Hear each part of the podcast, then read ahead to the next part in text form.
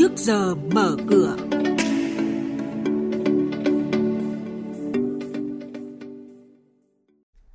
Thưa quý vị và các bạn, trước giờ mở cửa hôm nay chúng tôi xin chuyển đến quý vị và các bạn những nội dung chính sau. Xu hướng tăng của giá vàng tiềm ẩn nhiều rủi ro. Lợi nhuận của các công ty chứng khoán phục hồi mạnh trong quý 2. Nhận định diễn biến giao dịch tại Sở Giao dịch Hàng hóa Việt Nam. Bây giờ xin mời các biên tập viên Bá Toàn và Thu Trang thông tin chi tiết. Thưa quý vị và các bạn, trong bối cảnh giá vàng liên tục lập đỉnh, nhiều chuyên gia trong nước và quốc tế đưa ra dự báo giá vàng còn tiếp tục tăng và bị ảnh hưởng mạnh bởi các yếu tố như là sự bùng phát làn sóng COVID-19 tiếp theo ở nhiều nước trên thế giới, căng thẳng thương mại giữa Mỹ và Trung Quốc chưa có dấu hiệu giảm, căng thẳng địa chính trị ở nhiều quốc gia trên thế giới. Ở trong nước, các chuyên gia khuyến cáo đầu tư vàng luôn là một kênh đầu tư chứa nhiều rủi ro. Bởi vậy, những nhà đầu tư có ý định tham gia vào đầu tư vàng sinh lời cần thận trọng, không nên bỏ trứng vào một giỏ. Nhà đầu tư không nên lướt sóng trong thời điểm này. Thông tin mới nhất từ Ngân hàng Nhà nước đến cuối tháng 6, tăng trưởng tiến dụng của toàn hệ thống ngân hàng đạt 3,26% so với cuối năm ngoái. Mức tăng này tuy thấp hơn hẳn so với con số 7,33% của cùng kỳ, nhưng đà tăng của tiến dụng đã được cải thiện rõ rệt. Ngân hàng Nhà nước đã kiểm soát quy mô tín dụng phù hợp với chỉ tiêu định hướng, bảo đảm chất lượng tín dụng, tạo điều kiện thuận lợi cho doanh nghiệp, người dân tiếp cận vốn.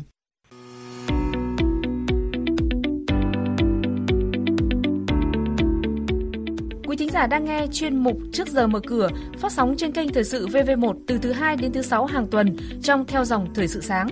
Diễn biến thị trường chứng khoán, Biến động giá hàng hóa được giao dịch liên thông với thế giới trên Sở Giao dịch Hàng hóa Việt Nam. nhận định phân tích sâu của các chuyên gia tài chính, cơ hội đầu tư được cập nhật nhanh trong Trước giờ mở cửa.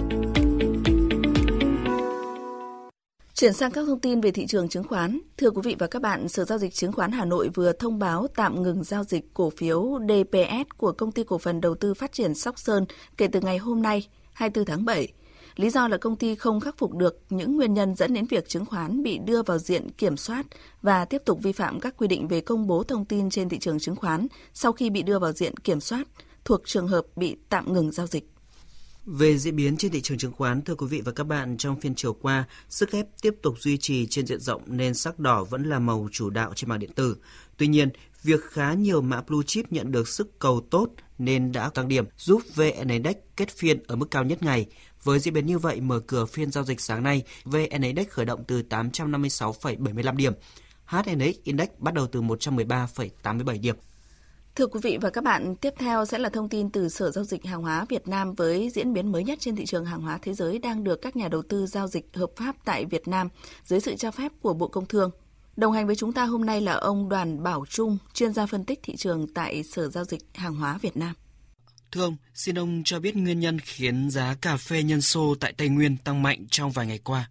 Kết thúc phiên giao dịch ngày hôm qua, giá cà phê Arabica trên sàn New York đóng cửa ở mức là 107,50 cent trên pound. Trong khi đó, giá cà phê Robusta cũng tăng 8,6% so với cùng kỳ tuần trước, lên mức là 1.350 đô la Mỹ một tấn.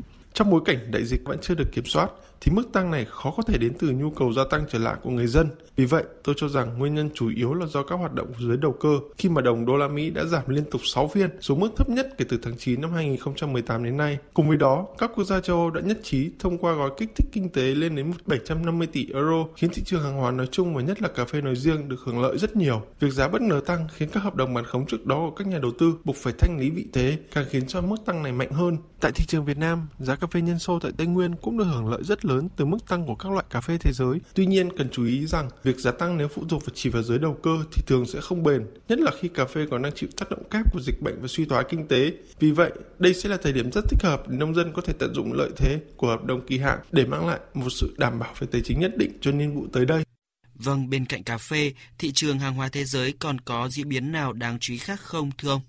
Trong phiên hôm qua, MXV Index kim loại tăng 0,2% lên 1.444 điểm, trong khi MXV Index năng lượng giảm 0,39% xuống còn 1.780,62 điểm. Giá các mặt hàng dầu thô quay đầu giảm mạnh trước áp lực từ số ca nhiễm COVID-19 tại Mỹ tiếp tục tăng và sự suy yếu của thị trường lao động nước này. Vì thế theo tôi, các thông tin về đại dịch COVID-19 và căng thẳng Mỹ Trung trong thời gian tới sẽ vẫn là tâm điểm cần chú ý, có tác động lớn tới thị trường hàng hóa trên diện rộng.